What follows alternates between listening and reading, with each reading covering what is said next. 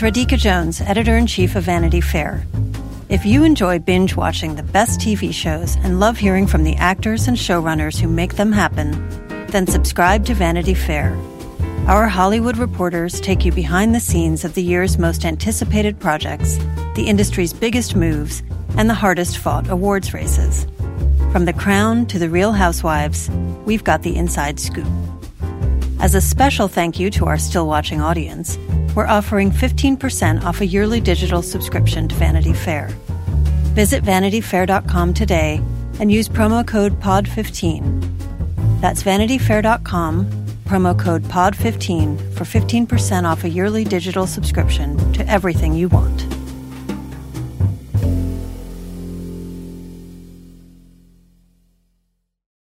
This episode is brought to you by Progressive Insurance. Whether you love true crime or comedy, celebrity interviews or news, you call the shots on what's in your podcast queue. And guess what? Now you can call them on your auto insurance too with the Name Your Price tool from Progressive. It works just the way it sounds. You tell Progressive how much you want to pay for car insurance, and they'll show you coverage options that fit your budget. Get your quote today at progressive.com to join the over 28 million drivers who trust Progressive. Progressive Casualty Insurance Company and Affiliates. Price and coverage match limited by state law.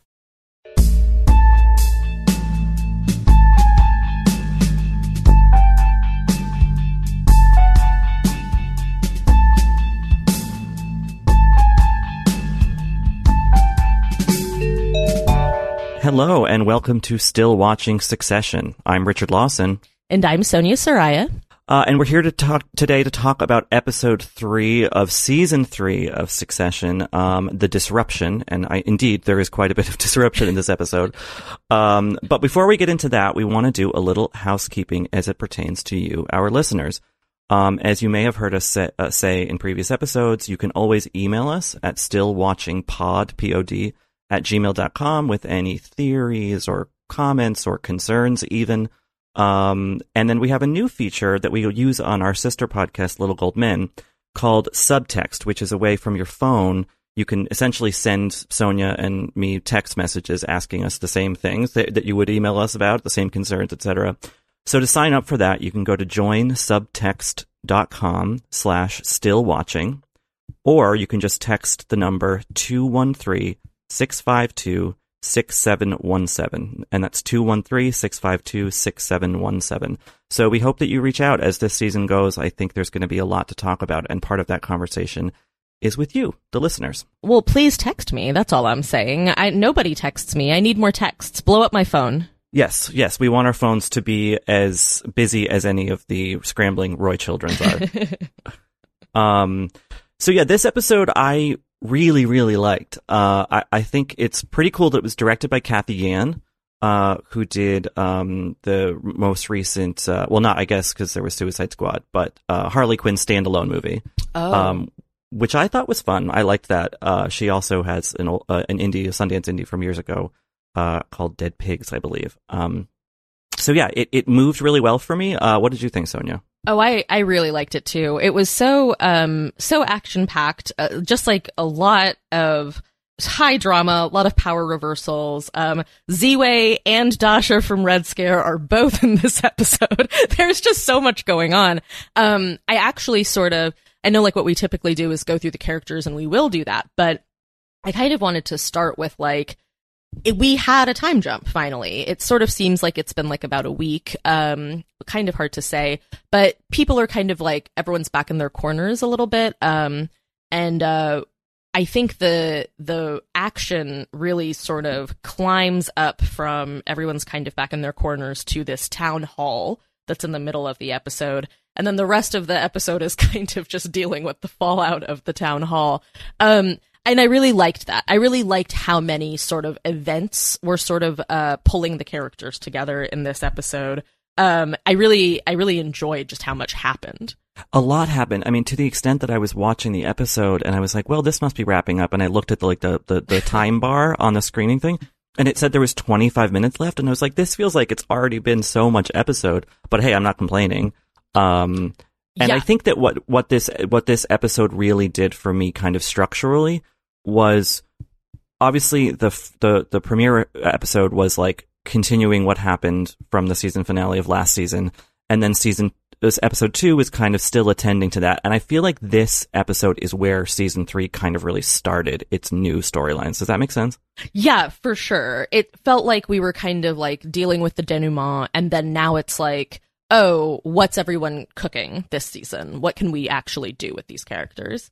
Um, right, exactly. And we we start off, um, I think, like a another useful place to so just like to sort of remember, like now Gerri is the CEO, and uh, there's like this tension going on at Waystar Royco where like Gerri's in charge, but is she in charge? And then meanwhile, there's Kendall who's made this pitch to his siblings, but they are not with him. So let's kind of pick up with Kendall because he's where the episode starts. Um, he, I, I would, I, I feel like it's like, it's not totally fair to the episode because all, so much stuff happens, but I think let's start with Kendall and kind of walk with him through the episode because then I think, uh, we can like see how everyone else links together as we go. Um, and I actually really love that Kendall starts the episode doing press, you know, doing an interview. yeah. Um, it, I, I, mean, it's so fun. Like to me, there were a couple of things in this sh- uh, in this episode that were like, you know, a little bit, a little bit of a meta commentary, like the succession behind the scenes, talking to all of us out here, you know, as we receive the show. So there's, um, in this case, it's Kendall talking to a journalist, and he's going on and on and on about how great his life is. Um, and like his fennel salad and then like agonizing over how she's gonna write about the fennel salad. And she's like are you afraid of how like people perceive you? And he's like yeah no no not at all. Just like a really charged moment. A, a, a really charged moment. And and i think you know we get so much of this kendall 3 4.0 in this episode like just seeing how kind of pathetic he is you know? And i think that there's something really amusing about the heir to a media fortune thinking he has that same sway over a different publication, you know, that has nothing to do with his family's business. And the reporter and then later, you know, the TV producers are like, um, no, like, are you sure you want to do this and say that? Because like, I'm going to, like, I can offer you no cover, you know? Right. Um, and I think that he doesn't seem to realize it in this initial, you know, interview scene um, but he he probably should. You know, he has that tiny moment of self doubt where he's like, "No, no, I, I, don't, I don't care what, what people think about me." But then he kind of just keeps barreling through and being, you know, being snazzy. Um, and I think that the fun of this episode, tragic fun, is watching that sort of snappy uh, energy fade to almost nothing. Yeah, it goes it like it's like a whole like roller coaster with it. Um so the the when when he's asked about his siblings and how he feels about them, he makes this comment about being in a good headspace now, um, which is only notable because then you see that Roman can't let it go throughout the episode. He keeps asking everyone at Waystar Royco about their headspace. So it's funny, like Kendall's so concerned about his presentation in the press, but really all that matters is how his family perceives him, and obviously his family is perceiving him. Like they've all read the article when you when you see them, um, as soon as you see them in the next scene. Um, but then, of course, uh, later later that evening, um, Kendall's uh, in this limousine on the way to this uh, journalism benefit, um, and again, this obsession with what people think of him. Um, good, they, they, decide to play a game called "Good Tweet, Bad Tweet." That's just the game uh, that I play on Twitter every day. Um, That's just Twitter. it's yeah, just yeah. it's just Twitter. Yeah. Um, but it's uh, it's and this is where Dasha from Red Scare is in, is uh, is looking at the tweets. I think as one of uh, one of the publicists that's working with him, and um, Greg is in the car. Cousin Greg is in the car too, um, and it's so uh, it's so embarrassing. I mean, it's pathetic to use your word. Just like what they, you know, they're he's so desperate for people to say something about him or to him to like weigh in on him then like there's like one tweet that like sort of makes them like all feel a little sad and then Kendall starts the chant of that one sucked like just I don't know just really pathetic stuff yeah it's it, it's I think the way that it's written and and certainly the way that Jeremy Strong plays it this kind of swagger that has a tinge or more than a tinge of mania to it um, and just this continual thing of he Kendall really thinks he's cool or is desperately trying to be cool and you know I think the detail of the stretch limousine, which feels so tacky and 1980s Wall Street shit, you know, right. it's like, obviously there's a big group of them, so maybe they need that kind of room, but like, it, you know, and I think it's funny having Dasha from Red Scare. Forgive me, I don't remember her character's name and I don't, can't find it in front of me, but, um, that like her, you know, if people don't know, Red Scare is this very like hip downtown Manhattan, zillennial or young millennial podcast about politics and culture from a very sort of, I guess you could call it left wing standpoint, though. The dirtbag left? Could, yeah. The dirtbag left. Yeah, yeah it's right. kind of the, the, the, the distaff version of Chapo Trap House.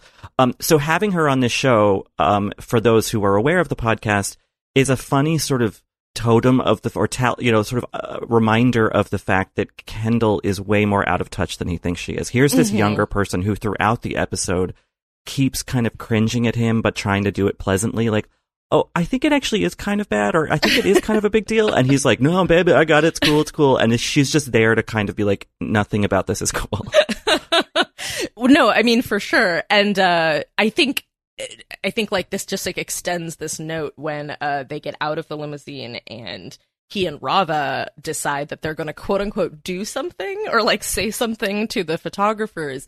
And the phrase they come up with is fuck the patriarchy. He just sort of shouts it like in the general direction of photographers and then they turn back and go inside this gala. And I mean, I think like if there was ever a moment, if, if you'd ever doubted that the Succession writers are mocking Kendall, I think like this is a great moment of like, oh no, he is the fool. He is the fool in this situation. oh, fully.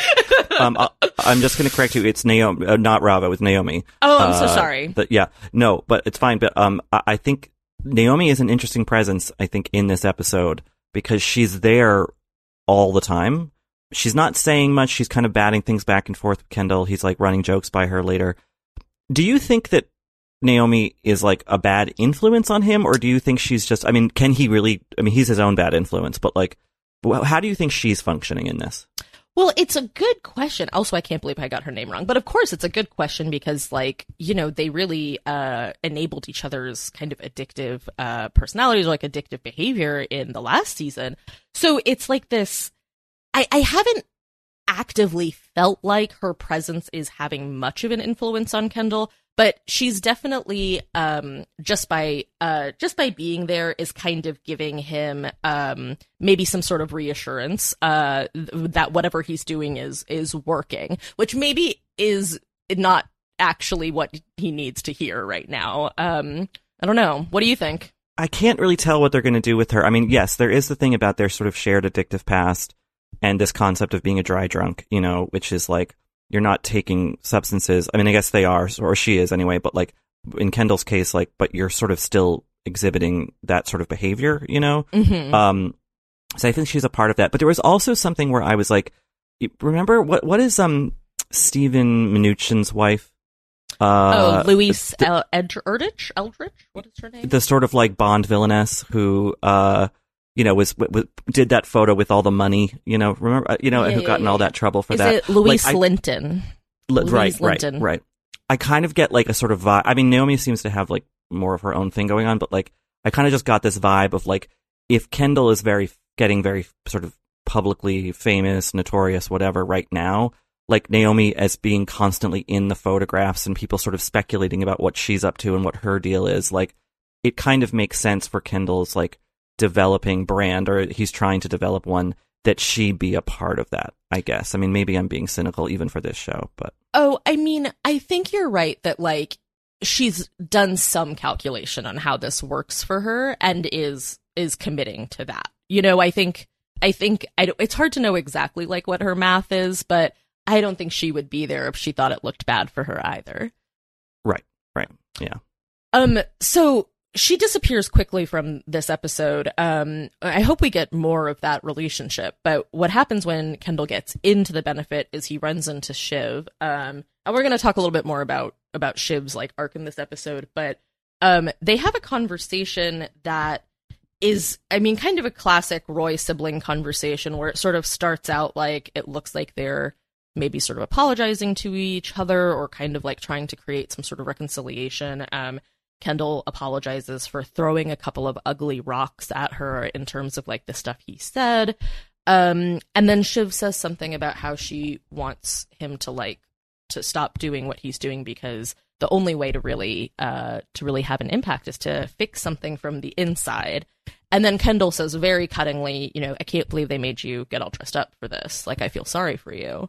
Um and that then he goes right on stage to start making a speech. Um he's in a very self-aggrandizing mode right now. He is, and yet I know what he means with regard to her. Right. He's not You know, be- wrong. Right? No, because like, you know, she Shiv has sort of always up until this point been able to sort of be like, I mean, I'm not technically involved with this company. Like, I'm I'm over here working with progressive political candidates, like whatever. Yes, I enjoy the fruits of my family's, you know, labor or whatever, but you know, and I- in this moment Kendall's like, "Okay, so you picked." You know, Mhm. and then later she's assuming the mantle of this d- president of domestic affairs or whatever it was called and and yeah, so it's it's funny because the w- I love the way that this the show offsets this moment of kind of poignancy and clarity shared between them and, and, and Kendall having this kind of like, well, okay, like I guess that's what you're doing now. And then immediately jumps up on stage clapping for himself like an asshole, you know, like th- that moment of like actual sort of sagacity or whatever, like lasts about 30 seconds. It's ter- it's terrible. I mean, so because right after this benefit, we go back to Kendall's um condo apartment place, um, and you get there's a there's a daytime view out the window that made me realize that where Kendall lives is one of those like space needle thin, super uh super tall, super thin skyscrapers that have become like luxury condos that are like rising like terrible pencils all throughout Manhattan. Um, it didn't surprise me at all to sort of see that he was in this like literal sort of ivory tower kind of construction. Um, because it's like so like like metaphysically he is just on a cloud. Like he is like un unrelated, uh, un- disconnected from reality. And i think it's like really underscored with the whole bit with which features Ziwe where um they all you know he he's like sees that Sophie Iwobi which is Ziwe's uh, name in this um has like done a bit on him. And he's like so excited about it. He like starts telling everyone about it. He like makes people watch it. Um and like keeps saying like this is great. She loves me. And like you the audience like feel crazy because you're watching her like tear him a new one. Like she she says like he thinks he's woke but he's actually a fucking jackass. Like call comes up with this name for him Oedipussy uh the edi part being like the oedipal complex um has like a, a lot of criticism of him that like i think we have too just based on him sort of like embodying the patriarchy and then strutting into this thing saying to fuck the patriarchy. Um and I think the thing that really like there's so much in this, but I, I I guess the thing that I took away from it was like either Kendall is like so deeply in his own narrative that he doesn't understand what's happening, or maybe he can't differentiate all the time between humiliation and like adulation. Like when someone's paying attention to you, there if it's positive attention versus negative attention is like a significant difference but Kendall doesn't see doesn't see that significant difference. He um he's just taking it all in as positive. Right, exactly. Because I mean, that's kind of the like if Daddy's yelling at me, at least he's looking at me and paying attention to me, you know. Um, and I, I'm really glad you brought up what we can kind of assume the building he lives in is, you know, because for those who don't know about these buildings that Sonia's referring to, it's the, these mega tall, super tall. I forget what the actual term is, but like skyscrapers mostly on Central Park South in Midtown Manhattan that you know there there are units there selling for over a hundred million dollars. It's a it's a really you know and they're these kind of disgusting blights, these these towers of wealth. Um, you They're- know, on, they're on the- awful. the New York. They're, They're- terrible. they're and, awful. And, and I and I think the thing about them being awful is that there the metaphor as it relates to Kendall there is like, yeah, everyone can see you, but no one likes you. you know, like visibility is not necessarily good in this scenario, just like those buildings. And and those buildings also are having trouble getting like safety certifications.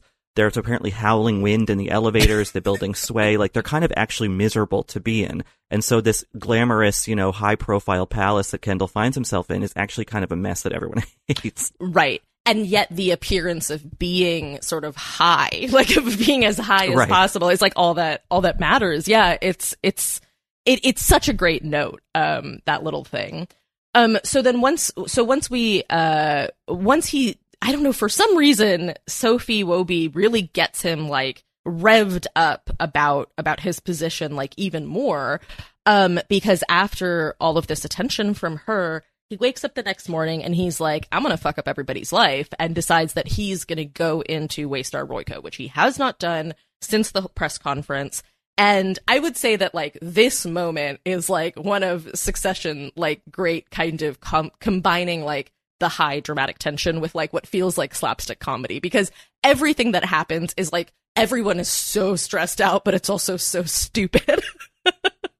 um, like Kendall, but Kendall, uh, getting through the security, uh, getting this through the security gates at the big, at the, uh, ground floor of the office. They, there are two people meet him there. One of them is Hugo. They're like trying to convince him to go somewhere else and he won't do it.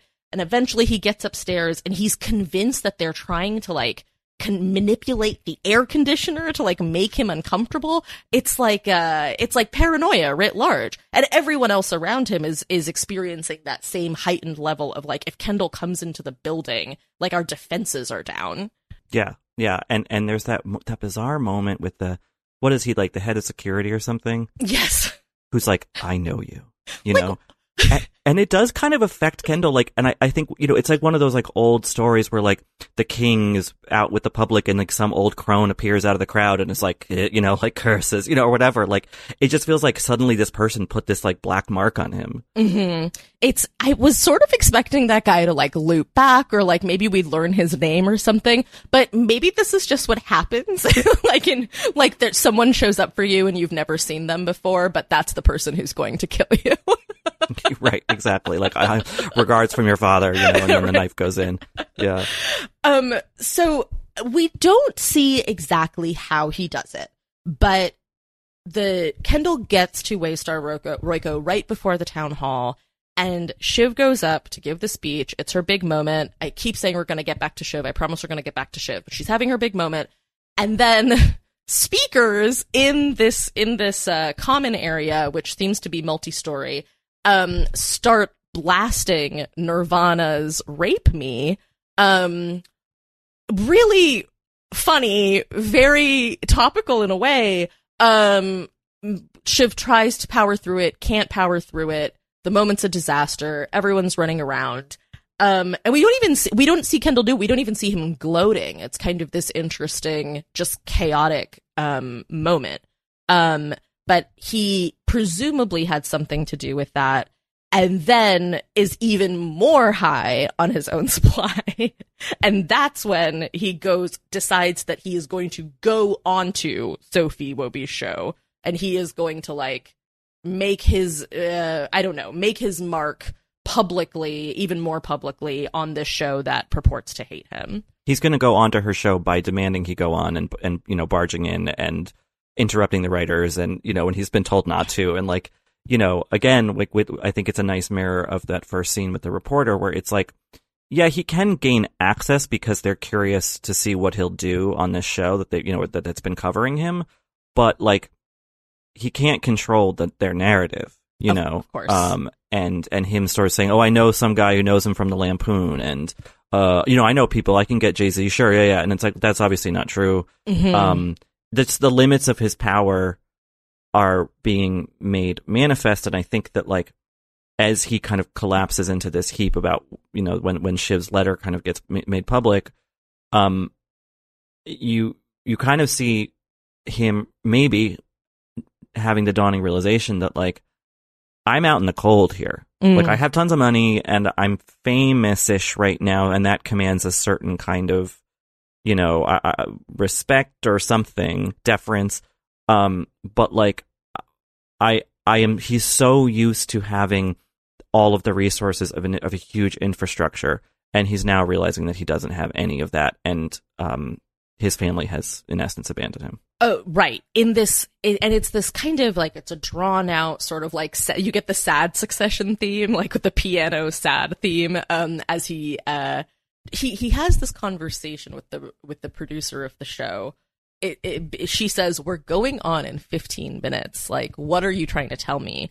And what I loved that in this conversation, he is like unable to say that he can't go on the show. Like he, he cannot bring himself to do it. Maybe because he believes until he's halfway down the hall away from her that he is going to do it. He's somehow going to face this like terrible, like character assassination from his family, or at least from his sister, and all of the other shit that's happened it's like finally he feels it in that moment. Shiv really living up to her name with this like stiletto to the heart thing.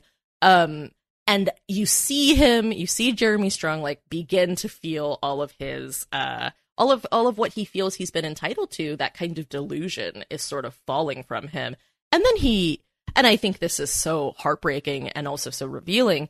He really just runs and hides. He he he's walking down the hallway, makes a turn, keeps going, finds an empty room, and just crowd. You know, just it's so childlike. He just collapses into this crouch.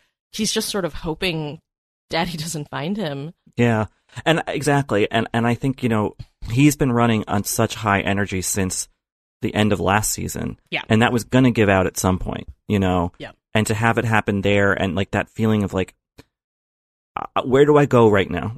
like I'm so embarrassed and hurt and just stripping every impulse down to like the most primal thing and just finding a small space to crouch into a ball, you know, Yeah. like it's really sad. And I think that something that really compounds that is when we hear, um, Sophie read this Mm. statement from Mm. Shiv and it's so carefully worded in this like concerned way.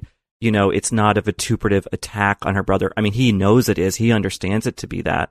And, you know, Sophie makes a joke and she's the nice one, but it is at least kind of count. The, the, the, the, the letter is like, we're, you know, we're worried. Please give him his space. And like, you know, you know, don't, you know, leave him alone essentially. And like, what has he been doing but courting fame this, you know, this whole season thus far? And so her just saying like, don't give him any of that. Like he needs help, you know, it's such a, it, it makes it that much crueler Mm. because there's a ton of truth in it. Right, exactly. Yeah, that that letter I think the thing that is uh really interesting about the letter is that it it works so well. Like I, I don't know that I would have anticipated it working so well, but it really takes him apart. Um and if it weren't for the fact that right as he is crouching down and listening to this, uh listening to Sophie read this letter, if it weren't for the fact that his phone at that moment lights up with, hey, the FBI is raiding your dad's company, um, this episode would have been like perfectly an arc, uh, perfectly a diagonal line of Kendall at the top of the world to Kendall at the bottom of the world. Yeah, yeah, um, yeah. but I think it, I think it ends up being a little bit more squiggly as a result. Um, and, and I, I kind of appreciate us seeing just how much Kendall is going through. Kendall's not a typical whistleblower by any means, but I do think the psycholo- the psychological toll of being a, a whistleblower, uh, is, is real. Um, so I appreciate it. I, I sort of appreciate it for that reason. Um, So I have a question for you, like as it pertains to the real world. Yeah. Let's say one of Rupert Murdoch's sons. Yeah. And there was a there was a there was a particular scandal of this size, a massive rape and cover up and intimidation, you know, cer- you know, cycle of behavior from a quarter century ago, you know, which would be pretty significant if that happened to News Corp. Um, and one of the sons went rogue. Do you think in real life he would become as like zeitgeisty a public figure, you know, as Kendall has to the point that people care about a statement that his sister read? You know what I mean? yeah, I knew what you mean. I, I, and I do think it would happen. Maybe not quite in this way, but you know, you, so the the Roger Ailes thing really did happen to News Corp, and and and it's interesting to imagine. You know, at that time when that scandal was unfolding, I do think there was a lot of attention on James Murdoch and Lachlan Murdoch and what they were saying and what they were doing and what they were willing to stand for. And I believe, I believe one of them put some pressure um maybe it was reported later put some pressure to like make this behavior not okay in some way. And i feel like that was like important. Like it was really seized on. My sort of cynical thing is it's really just because it's people with a lot of money um and people with with a lot of money and sort of a personal narrative that you can that you can get onto.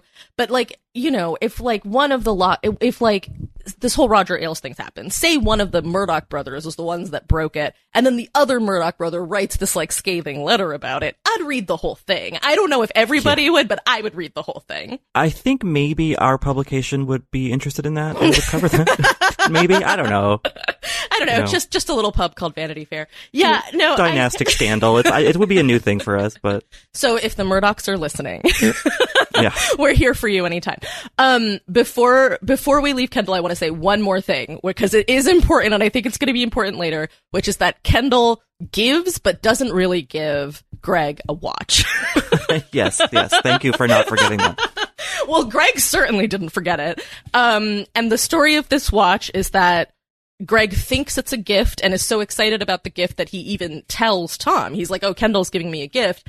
Um, and then Kendall's like, "LOL, this is not a gift," and has this shares this moment with Naomi where they're both kind of like, "Haha, this poor person thinks I'm gonna buy them a, a forty thousand dollar watch." Like, no conception of how of how much money that is to to Greg clearly. And then the watch stops working. Um, so that's all that's like literally the entire watch plot line but it happens over the course of the episode and i i really i feel like it's very important. It is and and it it sort of involves greg flirting with the publicist played by dasha. Yeah. Um and which is kind of an interesting little background development in this episode um that was hinted at an episode previous. Um but it also involves the line i've always used my cell phone for my time based needs which is an incredible turn of phrase. My time based needs. I mean, that really kind of starts to feel existential if you think about it too much. Um, yeah, it's great. Um, we've said Dasha's name so many times, but we haven't said her last name. So I'm just going to clarify that her last name is Nekrasova. Her name is Dasha Nekrasova. Sorry, Dasha. Um, okay, so let's now finally get to Shiv, and we'll we'll lump uh, we'll lump Tom in with uh, with Shiv too, um, because I think like the in in a lot of ways, Shiv's also ha- has a very dramatic episode. Um, Tom too, but but Shiv's sort of more of the, carrying this mantle now because she has this role now. She's the president of domestic operations in an advisory capacity, which sort of sounds like nothing, but it certainly is something you can put on your resume. Um, and she's in Shiv is in the middle of all of these conversations that are happening uh, in Waystar Royco, where things are pretty chaotic up top. Um, Gerri's trying to make decisions. Logan's sometimes listening to her decisions, sometimes completely contradicting them. Everyone in the middle is sort of trying to keep both people happy everyone is angry about how no one seems to be listening to them. Like Gerri's mad that people won't listen to her. Logan's mad that people aren't listening to him.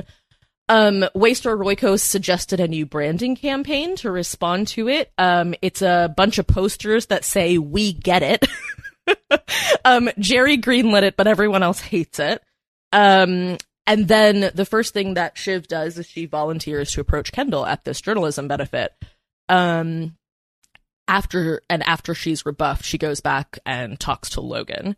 Um, so yeah, that's like I think that conversation with Logan is kind of the first thing where I started to really be interested in the Shiv plotline. But I don't want to skip if there's something you wanted to say, Richard. No, I mean I, I think that you know Shiv saying about the "we get it" being like, well, it sounds a little like "we get it, we get it," and she's she's right, you know. but like, and you know, I kind of like almost rolled my eyes at that. I was like, this feels very TV, but it's like, how many dumb goddamn corporate slogans have we seen in real life and seen mocked on Twitter? I mean, it's actually very believable. It's you know. Yes, that's true. It's highly believable. It's very hard to make an inoffensive corporate slogan. Most of them are very bad. Um, Particularly as it pertains to like trying to like clean house and like save face, you know, like yeah. and and address like a really systematic, horrifying thing. I'd be like, ah, we get it, or we get it, no, we get it. Like it's just like it's like you you have to like it, it, it requires so much like spoken aloud tone to to like understand what the intent is that it that makes it a bad slogan, you know. Yeah. Um fun and then of course after complaining about it Shiv uses it the next day right. in yeah. her speech which I which I also loved. Um but let's talk about this conversation she has with Logan um after the benefit. So it's at night and it's it's in his place. Um and he's really pushing he's like, why isn't my only daughter saying more to either disparage Kendall or to support me? And she's like, Dad, but I am supporting you. And they like sort of have a conversation about what he knew when he knew it.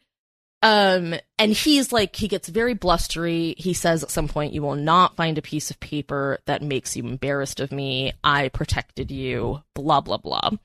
Um, I watched this episode twice, and the first time I was kind of like, oh, okay, interesting. Some context. And then the second time I was like, oh, he's manipulating her. he's, Oh, yeah. he's fully, he's fully giving her a performance, and she is buying it hook, line, and sinker. Yeah, she is in a way that I think really is in dialogue with the scene with Kendall at the at the gala, Yeah. where he sees that she has taken the pill, you know, Mm-hmm. and I think she is at least conscious of the pill working its way through her system. It hasn't completely worked yet, but this scene where, and it's you know we can we'll talk we can get more into Logan, but like one of the way the, the way this character is written and the way it's performed uh, by Brian Cox is so shrewd because you see how he calibrates his approach with each of his children. Yes. You know, uh, Roman gets the kind of like tough talking, foul mouthed kind of thing because that's what he likes.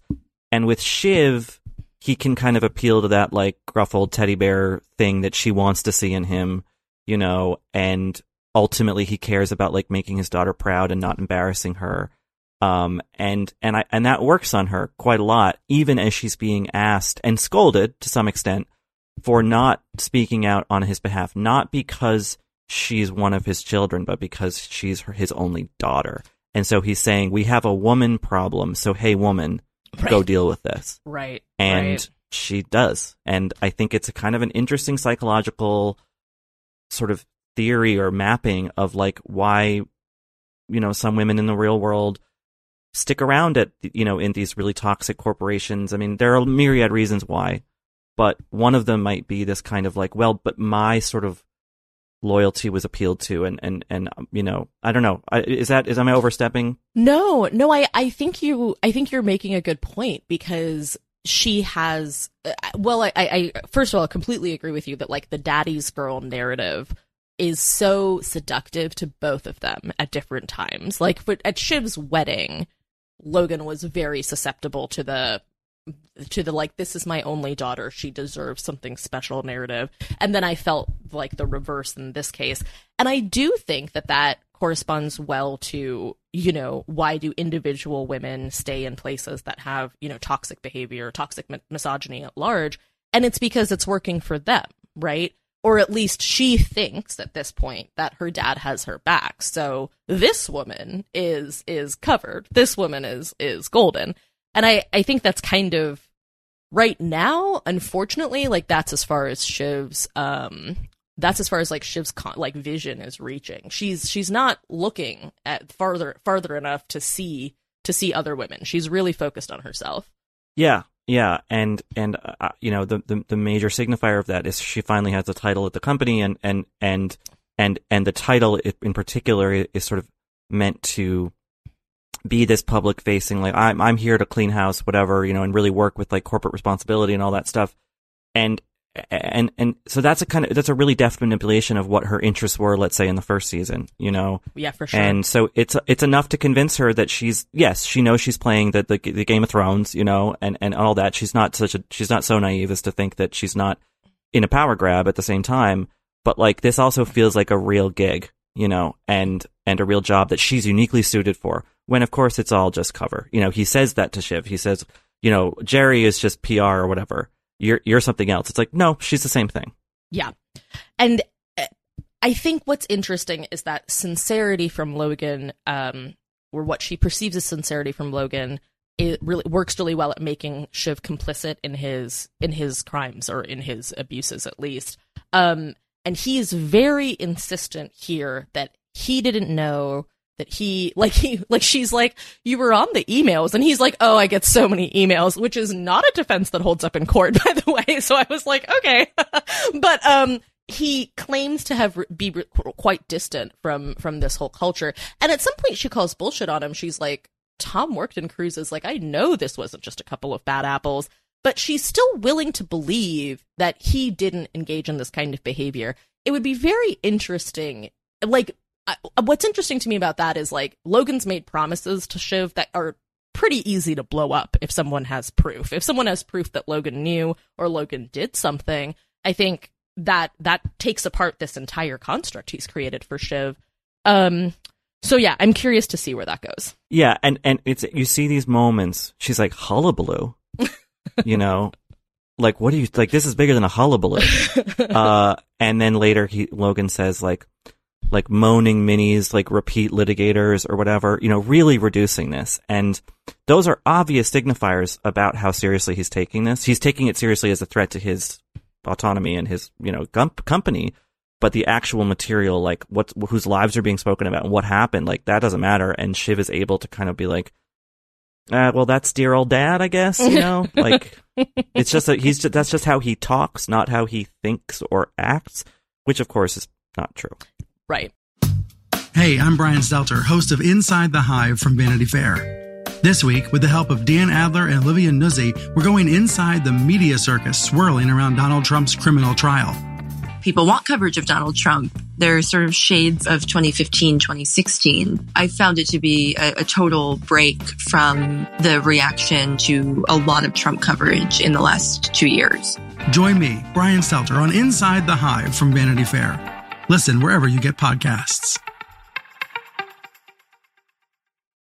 Apple Card is the perfect cash back rewards credit card. You can earn up to 3% daily cash on every purchase every day. That's 3% on your favorite products at Apple, 2% on all other Apple Card with Apple Pay purchases, and 1% on anything you buy with your titanium Apple Card or virtual card number. Visit apple.co slash card calculator to see how much you can earn. Apple Card issued by Goldman Sachs Bank USA, Salt Lake City branch. Subject to credit approval. Terms apply. So after after this conversation, which is pretty pretty weird, uh, she goes home and have has like an even more bonkers conversation with the other man in her life, her husband Tom.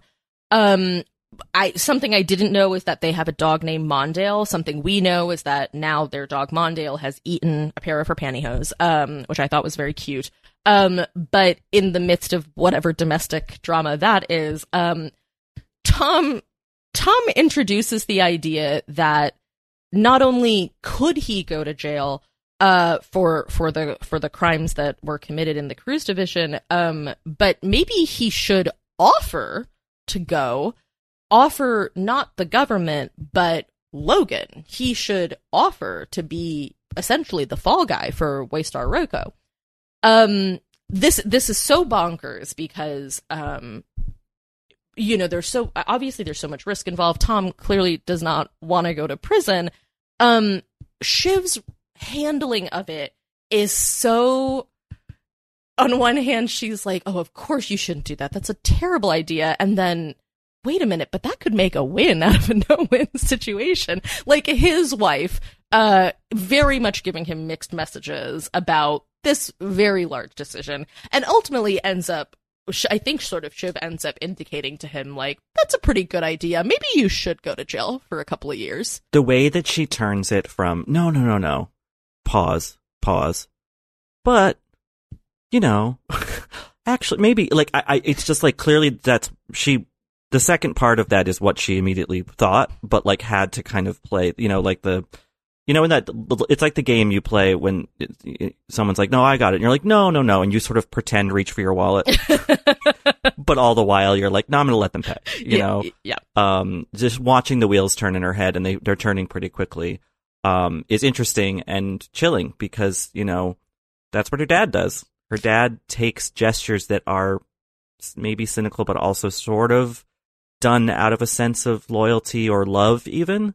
Mm-hmm. And you know, extracts them for their sort of barest utility and lets people really hamstring themselves. And, um, I mean, I, Tom is really fucking himself over here, right? Because he, he, do, he, when he talks to Logan, he doesn't ask for anything. I guess the strategy is it's a longer game than that. But, um, I got the impression in that scene with Logan and Tom that like Logan is just going to let him do that if he wants to do it or keep that in his back pocket and then nothing nothing will be given in return. Oh yeah, exactly. Both Logan and increasingly Shiv seem seem to be signaling they are more than happy to just use up Tom, use up the resources that he's offering them.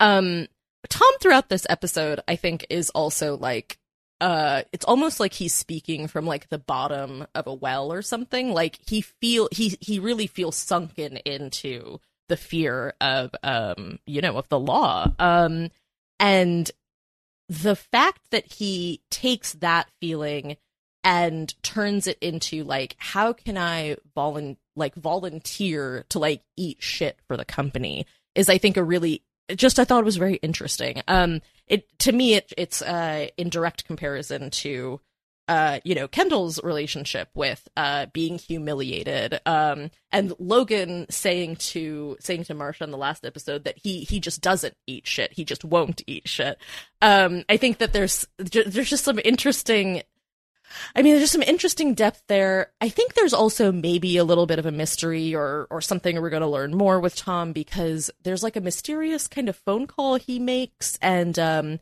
we know he has a lawyer, but we don't know exactly what he said with the lawyer. Um, and so I I found myself wondering if there was going to be like a twist in that regard. I don't know if Tom is like you know 3D chess playing or whatever, Mm. but there is a there is a theory that like that was all a test. Oh, Like, would Shiv actually let me do this? Would he actually let me do this? Yep, they would. So now I'm going to lawyer up and right? you know get my own deal or whatever. Right. Like, but, but also like, good for Tom if that is what he is Yeah. realizing. Like, I don't, I mean, I, it's, it's a little terrifying how quickly these people are willing to, to let him do that. Um, and then I, I don't know if there's that much more to say about his situation um, right now, but uh, his whole tone in this episode is just very hapless because the other major thing he does is manage this investors meeting at the very. It's like a dinner. It's like a nice dinner for. I'm sorry, not the investors, advertisers the the advertisers. right, right, Yeah, right. yeah. So the advertisers for ATN. Um, and he's, you know, talking about, uh, talking about their viewer loyalty and all this stuff, and then is like, not to alarm anyone, but it appears as if federal agents are raiding the building. And he says raiding, and it's like Tom, don't say raiding. Say like there are some federal officers like you know in in the the course of their investigation, like and we're compli- you know we're cooperating. Like like soften it. Don't say rating. like, but it's like he always steps on his own feet. You know. yeah, he's, he's just, yeah, he's not capable of that 3D chess, uh, as we've, yeah, as we've established. Um, so to go back to Shiv for a second, because I think that like the town hall meeting is such a sh- is supposed to be such a showcase for her, and I really loved the scene right before it, uh, or it's like a shot like right before the town hall where um she's walking down the hallway. Um, and she's like flanked by all of these sort of functionaries, and she's in the center, and her hair is kind of like flying back a little bit with like some sort of imagined interior wind. Um, and everyone's sort of like whispering things in her ear and like giving her support. Out of nowhere, Hugo is telling her that he's like always been on her side and like supported her. And you're like, You might have is- noticed, but I, I, I promise, I've been working, you know, behind the scenes this whole time. And then she goes on stage and starts giving this speech, completely like cannot maintain her composure once the music starts, like really clumsily kind of tries to power through it and then and then gets really flustered and leaves. And the the shot right afterwards is another hallway shot, but she's so diminished. Like in the first one, she took up most of the screen, and in this one, she's like a tiny little figurine. Um, and she's walking up this like cold, sort of deserted hallway, turns into the office that is Kendall's, theoretically, and uh hawks a loogie into his into his planner, I guess. Um really cl- clearly a big a big setback for her that whole moment.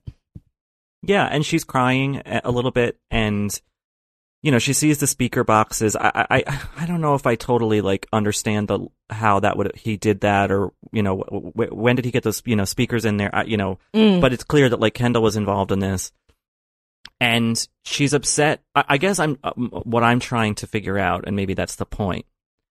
Is is she upset that her big like p- debutante ball for Waystar Royco uh, her big unveiling as this competent, you know, new generation voice of reason, uh, which kind of was going okay until the music started playing. I thought she seemed, you know, smooth, kind of like she has that political background, like she can talk to people. Mhm. Um, was she upset that that got ruined, or that her brother did such a personal betrayal You know, he knew what that he would have known what that moment meant for her. He would have known how discordant any music would have been, but but the word rape and a song from like at least Kendall's childhood, you know, Mhm. like that has holds a certain weight. Like it's both at once, I guess. Like she, that's why you know she's crying because of both things. But do you think that she weighs one as a worse thing than the other? I well, based based on the fact that the the letter comes right afterwards, I I think that the betrayal from Kendall is a big part of why she's angry.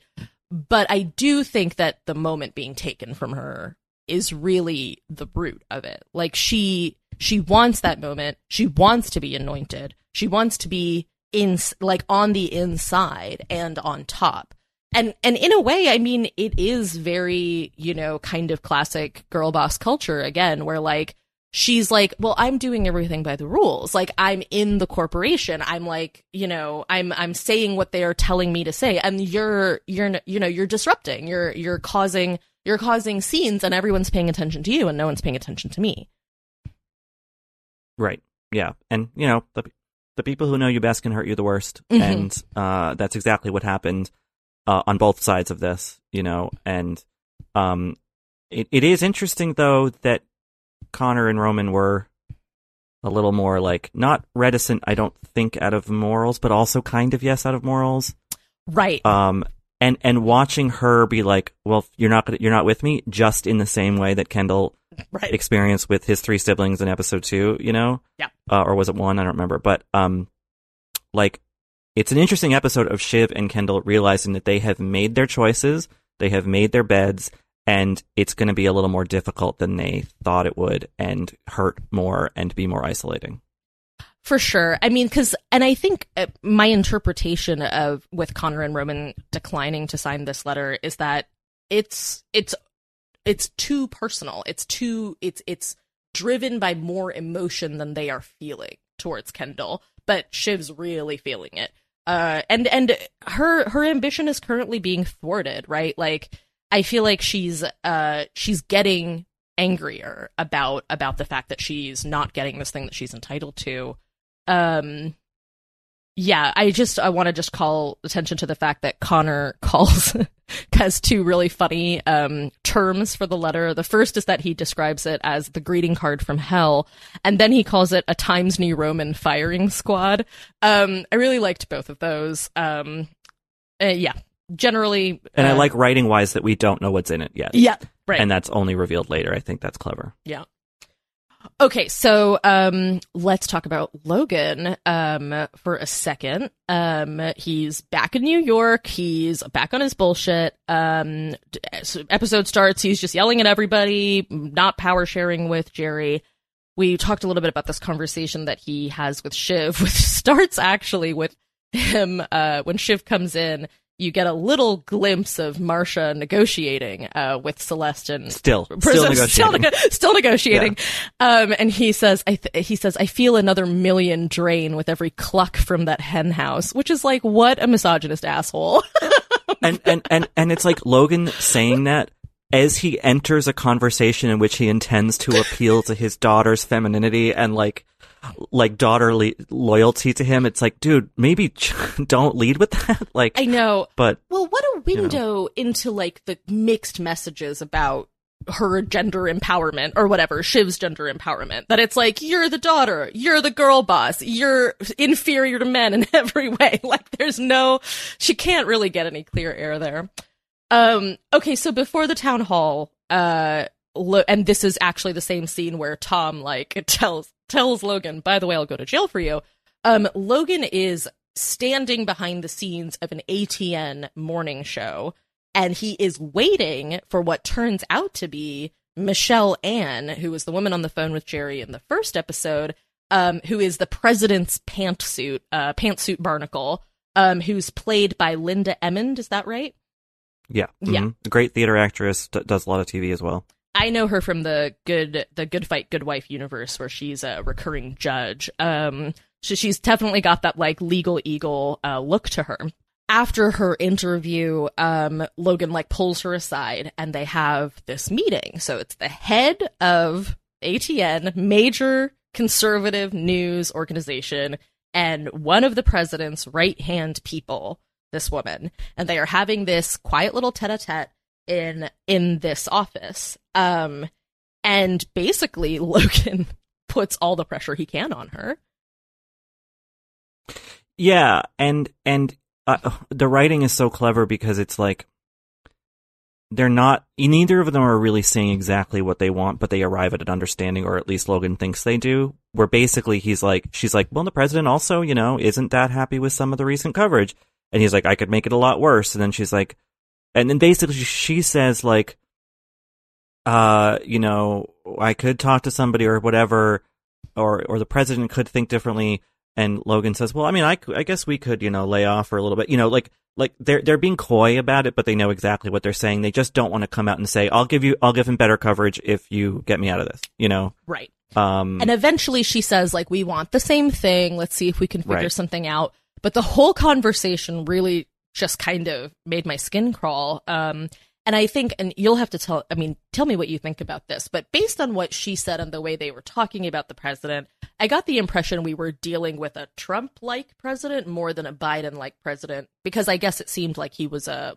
a Republican president. and, and and someone who is very pays close attention to media and Right. slight variations in coverage and you know and just you know like Trump would would sort of get mad at Fox and then love Fox again and then liked OANN and then you know what you know on and on Right. um and and this seems to be like your calibration is off Right. you know you've you've you've been a little hard on him recently so could you kind of back off you know he's he's he's upset he pays close attention to this stuff um so yes that definitely feels trumpian Yeah, I mean, and it was, you know, Katie had brought up how the show will feel different or, or not different in the post-Trump era, and I and I think I think what we're seeing is that the writers are interested in in teasing out some of the details of how they imagine these conversations that we kind of know happened or we can sort of impl- like infer happened. Um, where you know there's uh there's a liaison between uh the White House and and the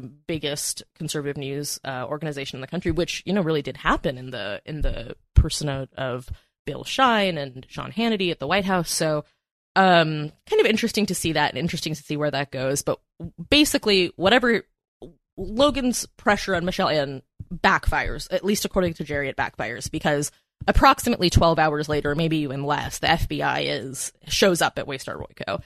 Um, and then in that moment, and I think this is finally the reversal that I think we kind of knew was coming.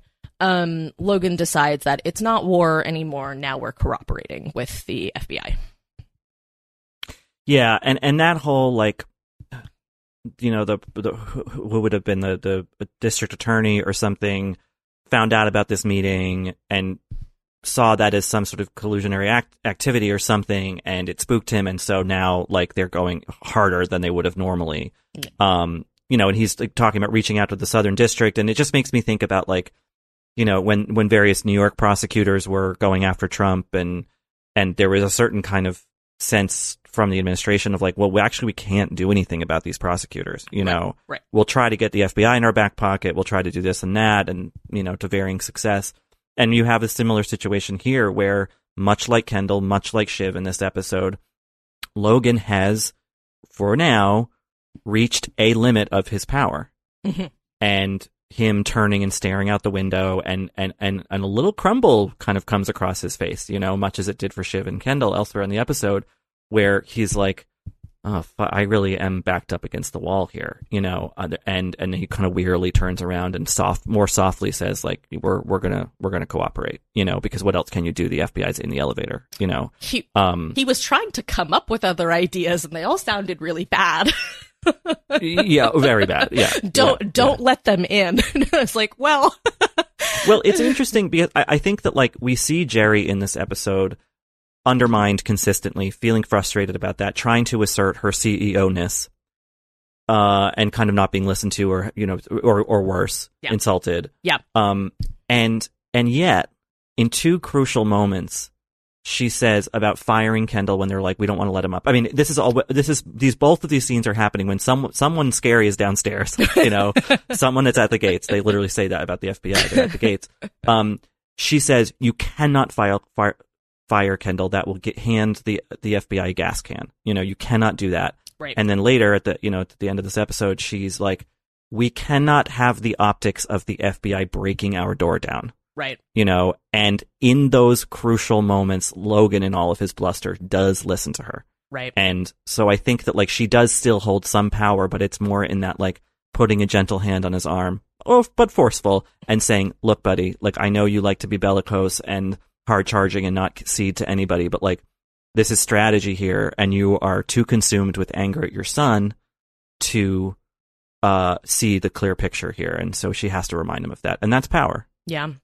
I really, not to plug our own podcast, but um, I really loved the conversation that Joy Press had with uh, the two of them, with Brian Cox and J. Smith-Cameron, uh, talking a, bit about the relationship because both of the actors seem to kind of have built a backstory in their minds about it, uh, which I, uh, pr- I really liked hearing about. But definitely, they both also identified that even even in this moment of tension, there is surprising trust um, between those two that yes, Gerri is able to say like you cannot do this, and and he listens. Um, it's kind of incredible. I'm Alex Schwartz. I'm Naomi Fry. I'm Vinson Cunningham, and this is Critics at Large, a New Yorker podcast for the culturally curious. Each week, we're going to talk about a big idea that's showing up across the cultural landscape, and we'll trace it through all the mediums we love books, movies, television, music, art. And I always want to talk about celebrity gossip too. Of course. What are you guys excited to cover in the next few months? There's a new uh, translation of the Iliad that's coming out, Emily Wilson. Really Oh. excited to see whether I can read the Iliad again, whether I'm that literate. I'm, I mean, the jury is out. I can't wait to hear Adam Driver go again in an Italian accent in Michael Mann's Ferrari. He can't stop. I mean, and, and bless him. I can't wait. Molto bene. Molto bene. We hope you'll join us for new episodes each Thursday. Follow Critics at Large today, wherever you get podcasts. You really don't want to miss this. Don't. Don't miss this. Don't miss it. See you soon. So um, let's go to, to let's talk about our our last uh, sibling. I guess we talked about Connor a little. Bye, Connor. You're done, Connor. Let's talk about Roman. Um, and one of the reasons I wanted to talk about Roman last is because I got to talk to him about this episode. Um, so we'll uh, we'll throw to the interview at the end of this. Um, but let's talk a little bit about Roman in this episode first. I mean, what's kind of great is like a lot of the other characters are having big arcs. Um, and Roman's kind of like swimming along and sort of doing pretty well. Like he's like he's like treading water in like a pretty good way. Um, he's he's his the wisecracking will not stop. Um, I I think that the the melt it's not exactly a meltdown, but when Shiv and Roman are presented with the town hall questions, which is basically just like like you know they they have this town hall to be like we want to hear what our employers real what our employees really need to know from us and like in order for them to feel good about working in the company. And then they get the real questions and they're so Shiv and Roman are so dismissive of it. It's like such a laugh out loud funny scene that they're like, not this, we can't ask this. Dad's gonna shit his pants if he says this. I felt like it was like a carefully coordinated slapstick. It was so funny. I think Kendall, or, or sorry, Roman at one point says, "This is just rude" or something. Right. I and you're don't- like, man, have you met you all? Like, this is how this works, he says something like, I don't think someone should work at this company if they think this. right? Yeah, yeah. it was pretty incredible. Yeah, he he's mostly kind of the the snarky, you know, Loki of the episode, kind of you know darting around in the background. But I think there is that really heartbreaking scene after he's done this very very soft pedal interview with someone from ATN Business, you know, Yep. about yes, streaming in South Asia, but also mostly like at the end we're going to ask some questions about dear old dad, you Mhm. know. And he gets really frustrated and then in the scene you know, a couple scenes later when when he talks to Logan about it, you see why he was so uh, averse to doing this was because he just had to make something up.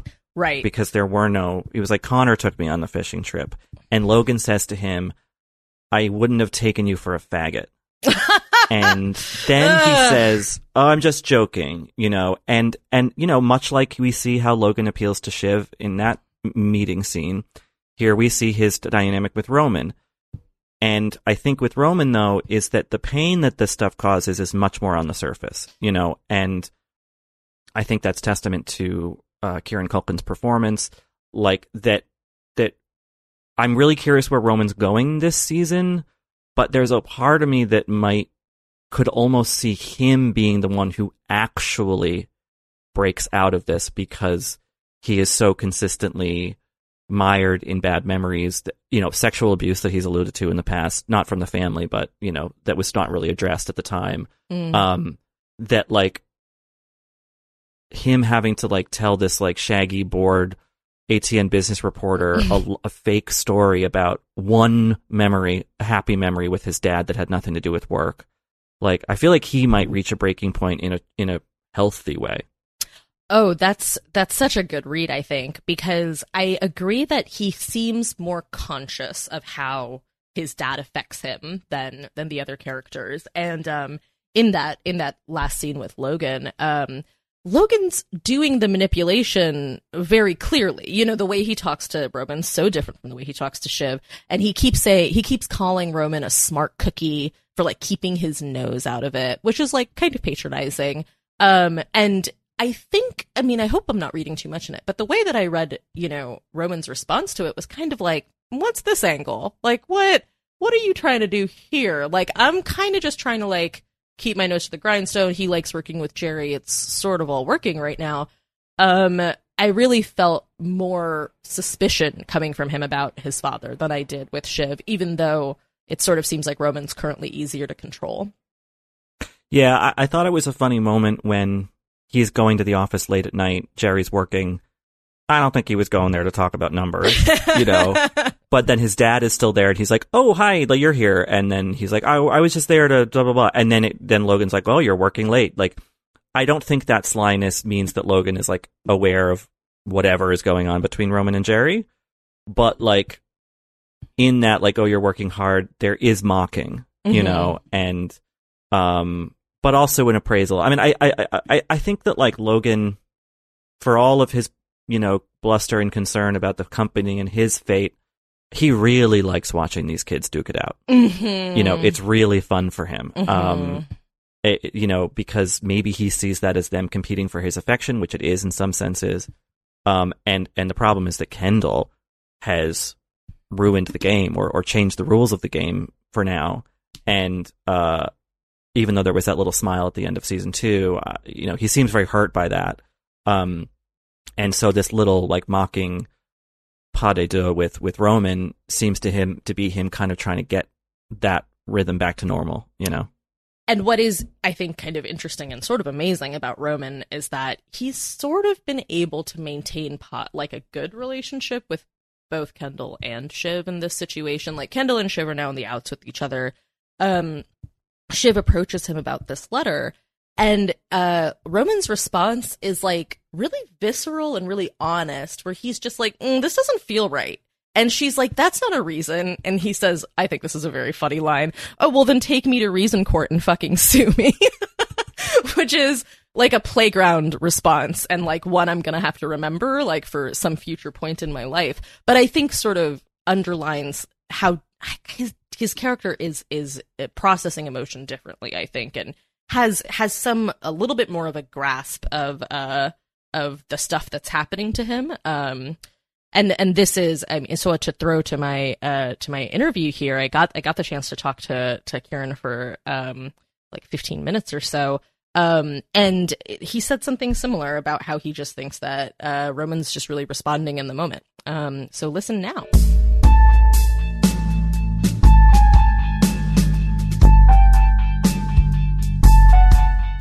So the the town hall ends with uh, Shiv trying to give that speech, and then the Nirvana, um, the Nirvana, yeah, the Nirvana coming in, which is uh, you know really topical and uh, really awkward. Also, Wow, yeah, I've forgotten about that.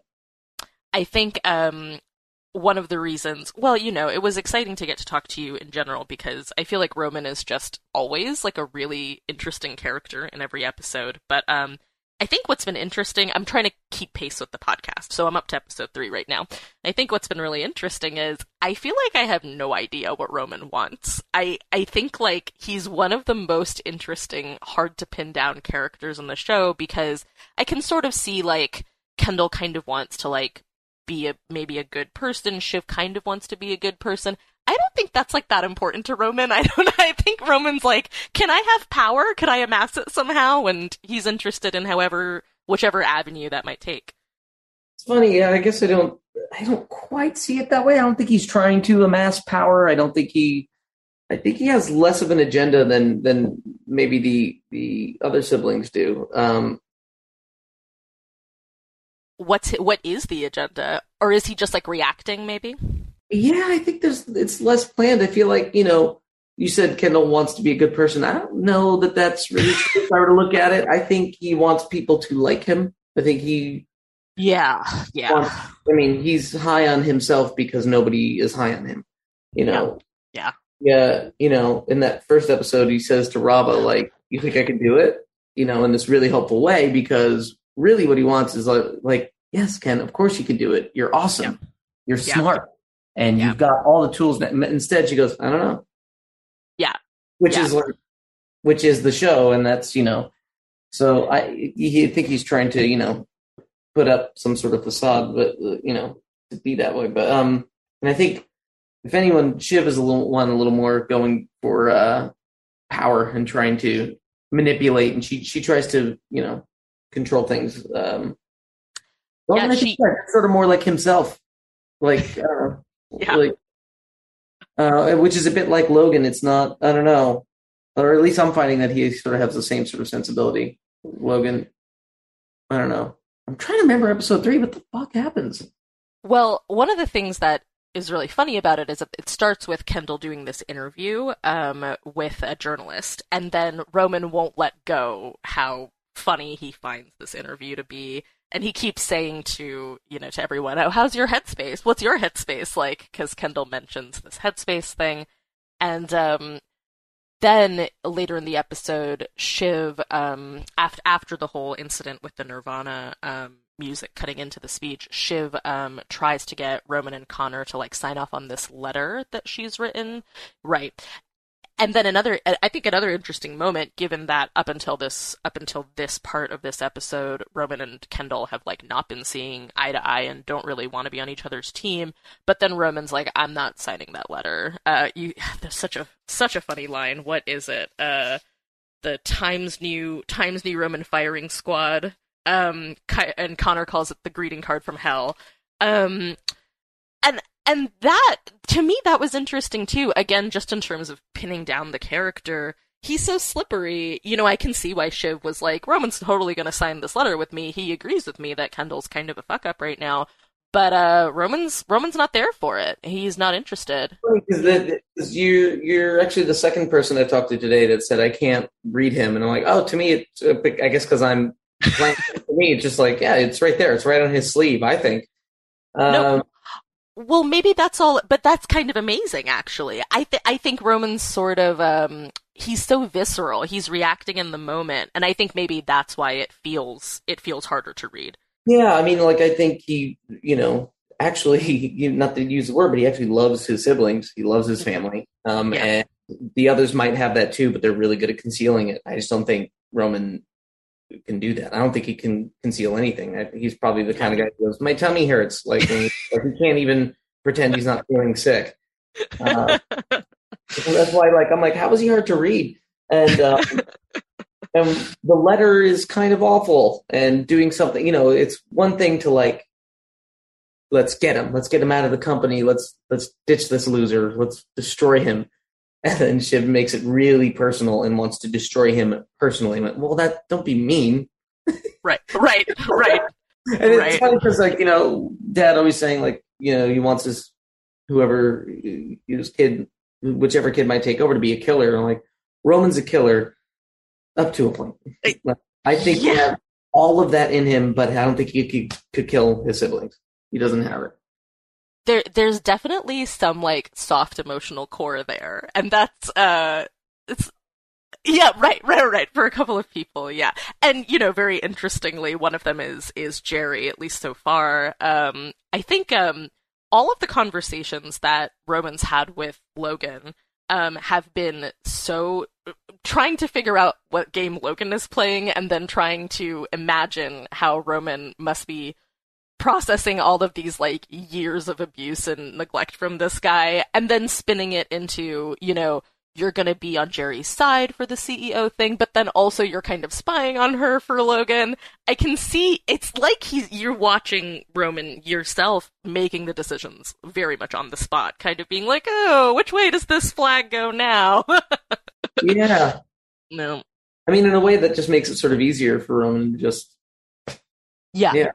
I think something that really struck me about this episode too was all of this prep for um oh then an interview an interview roman's doing and they're like oh we're going to ask you about your dad. We're going to ask you about a memory with your dad. And you you lean forward and do like fake vomiting onto the floor. You're like i don't i don't want to do that. I don't want to do that.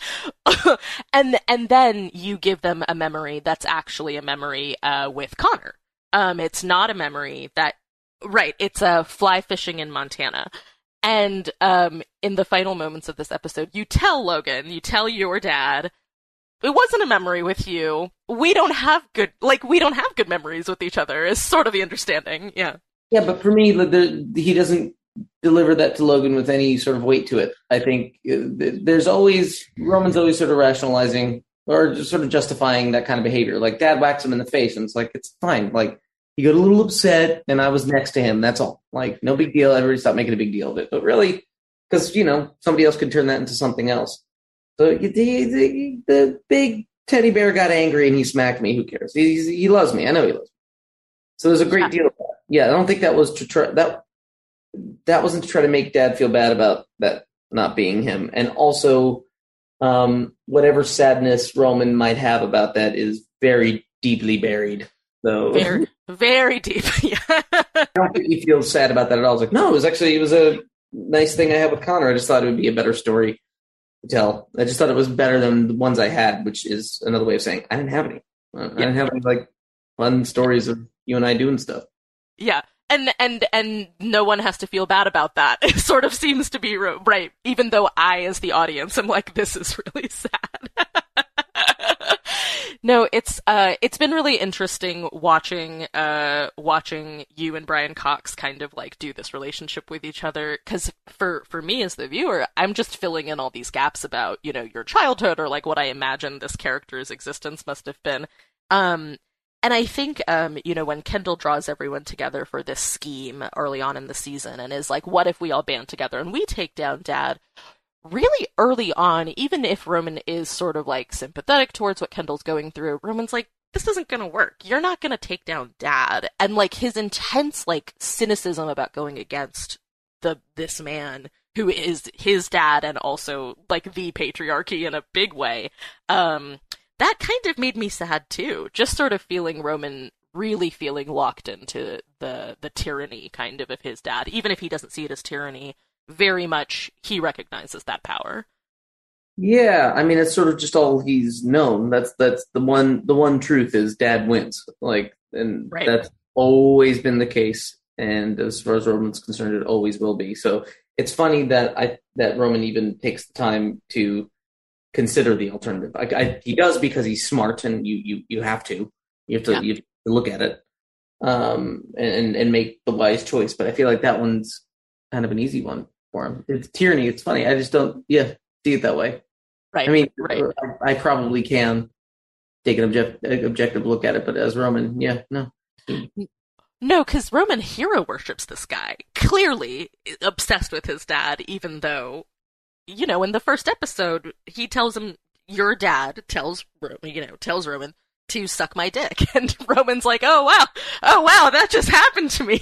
like and it's it's funny because I think Roman is both like the sort of the key I don't know, not to get too technical, but you know, I think there's a way in which he sort of turns to the audience as kind of the chorus and is like, "Did you just hear this? Like did you just see this?" but is also completely in it and is not phased and is like, "Oh yeah, this is my dad.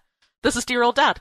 Yeah which like you know the, the immediately after you know you want to suck my dick slam the door it's like i'll make a joke uh we got got that, that was not heavy guys i know that sounds like that could have been traumatized but uh everything's fine it's cool it's a joke he, he loves me yeah, yeah and that was actually a fun one that was one of the funniest moments on set doing like 10 12 takes of you want to suck my dick slam You want to suck my dick? Slam.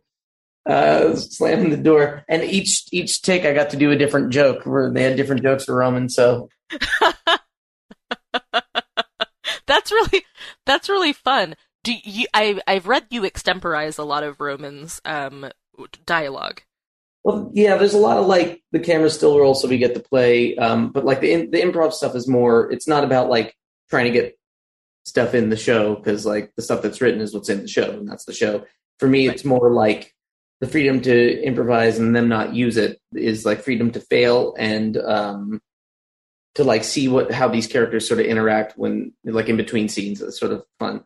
But then in moments like that, you know, we get the alt lines, the alternative lines like here are eight different things Roman could say after dad says, Do you want to suck my dick and slam the door in his face? Um, and then like I'll see those and then I'll want to throw in some of my own and see what makes it or sort of mix and match, like, you know, take half written and then throw something else in it. And that's a lot of fun. And so like actually when that moment was coming, because that was one of my favorite moments on paper was you want to suck my dick? just because I as I read it, I immediately pictured Brian's voice saying, and it was just even better. Him inside looking grumpy as hell because it was hot out, wearing sunglasses, saying it to me, and a door slammed in my face, and like watching it last night, going, "Oh, which one? Which one is Roman going to say?" I think the, the one one I used to like remember a few of them, but the one that was not used, which I liked, is a very simple response. Like, you want to suck my dick? Slams the door, and Roman just went like, "Oh, maybe." oh yeah, that that would that would have made me laugh. Yeah. I think there was another I turned to Shiv and went, "Do I?" Oh, the original, the original uh, was just, um, you know, I often ask myself that question. I think was it. No. It's it's it's a question. I mean, how edible? um, I um, I think uh, I think the the way that Shiv and Roman have their relationship has changed. the very end of um, the second episode, you kind uh, Roman kind of covers for her on the phone and is like, "Oh, Shiv wasn't trying to go to Kendall's side. She she was actually trying to influence him, like you know this whole kind of thing." And I think there's something, there's just this very interesting contrast between the language that Roman uses, which is very much like Logan's language, which is very misogynist, right? It has like, you know, whatever, whether it's, it's, uh, someone talking about someone's panties or someone's pussy or sucking dick or whatever. But then on the on the other hand, there's this like real affection for Shiv and like trying to, to real affection for Gerri as well. These women who are in the mix and I think there's um there's just like really interesting weird emotional tones in all of your uh in the in the conversations you have with both of those characters where sometimes it's like asserting dominance sort of in the model that your your dad your character of your dad has. And then sometimes this new thing this different thing that is like maybe all roman. What what's what is that new thing? Like what well, I think that there's something genuinely affectionate in the way that you that Roman talks to Gerri, for example. And at some point Shiv makes a joke about Gerri being like your like Roman's mommy, and Roman gets like really upset about it and like has to leave the room for a second. And I there's definitely like maternal affection coming from Gerri towards Roman, I think. And that's different. That's just different from what your dad like Logan brings to his relationships with women. So and so with this relationship with Shiv too, I can sort of see there's like this interesting uh they're sort of coming together, Shiv and Roman, because they're not Kendall, they're not doing this big Kendall thing, but also they're not on the same side. They're still rivals. You can see that there's there's just like you can see Roman moving in between all of these things and trying to figure out exactly what he wants. I guess I, I sort of um I guess Roman has I would I would think Roman sort of sees Shiv as an equal and there's mm-hmm. no there's nobody else that he sees as an equal. Um, he doesn't see Kendall as an equal, but it's I think he finds him threatening because he he might be greater than or something. I think that's that's sort of what that uncomfortable feeling is.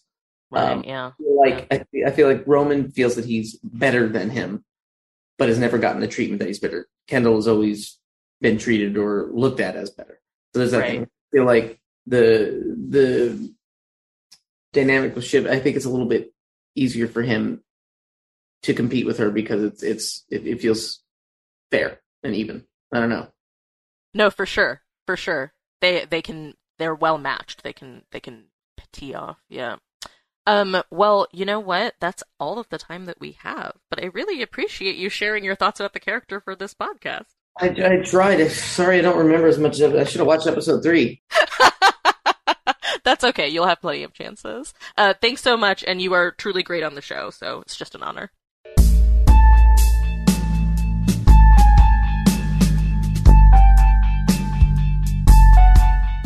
Okay, well, we've reached the end of this long episode. There was a lot to talk about. Um, Sonia, what do you think we should look out for in the coming episodes? Okay, well, is Tom really going to go to jail? That like seems high on the list. Um, I'm I'm very interested to see how that affects their relationship.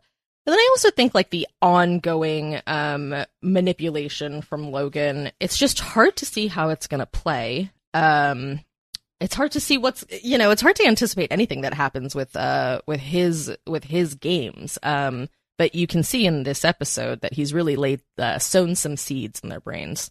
Do you do you think that the watch is going to come back to haunt us? I don't know. I mean, I I am just so like with Roman. I just like I'm like, what are they going to do with Greg this season? You know, like the the fam the the the. the the family knows about this like lawyer, this kind of embarrassing lawyer that his grandfather set him up with, but like what what's actually going to happen with that? Like Greg right now is surviving, bouncing back and forth between camps, but like that probably can't last. Maybe the watch thing was something of a final straw, but there's this woman now that he likes who's there, and so you know, I don't know. I'm very curious about poor old Greg and his um, time based needs.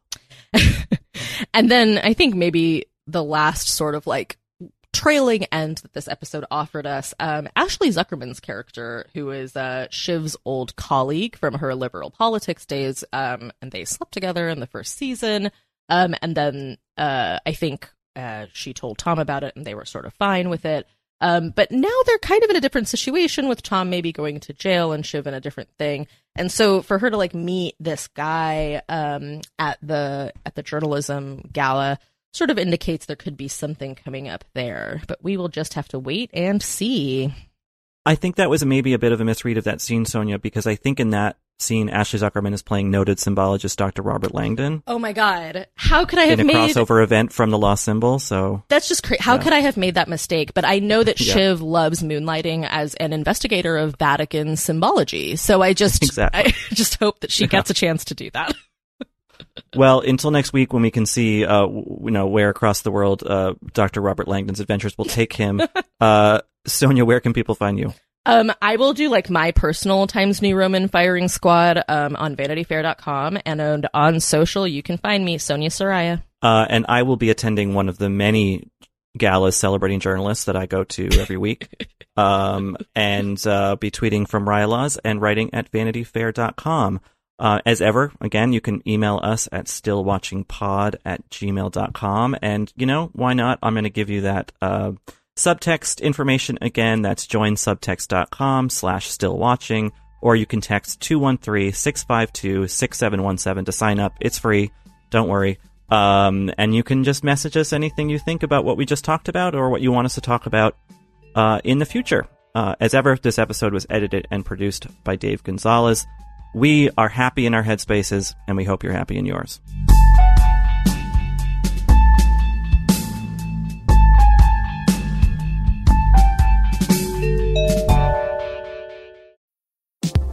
I'm Naomi Fry, and this week on Critics at Large, we're talking about the delights and shortcomings of the new movie Challengers. It stars Zendaya at the center of a tennis triangle and a very steamy love triangle. Who are her loyalties to? Will she be tempted by the other one? How do these guys reckon their professional playing ambition with their romantic and sexual feelings about this mysterious woman? And such we have it. We have a conflict between three people in a game meant for two. Is it a sports movie or a sex movie? Find out on Critics at Large from The New Yorker. New episodes drop every Thursday, wherever you get your podcasts.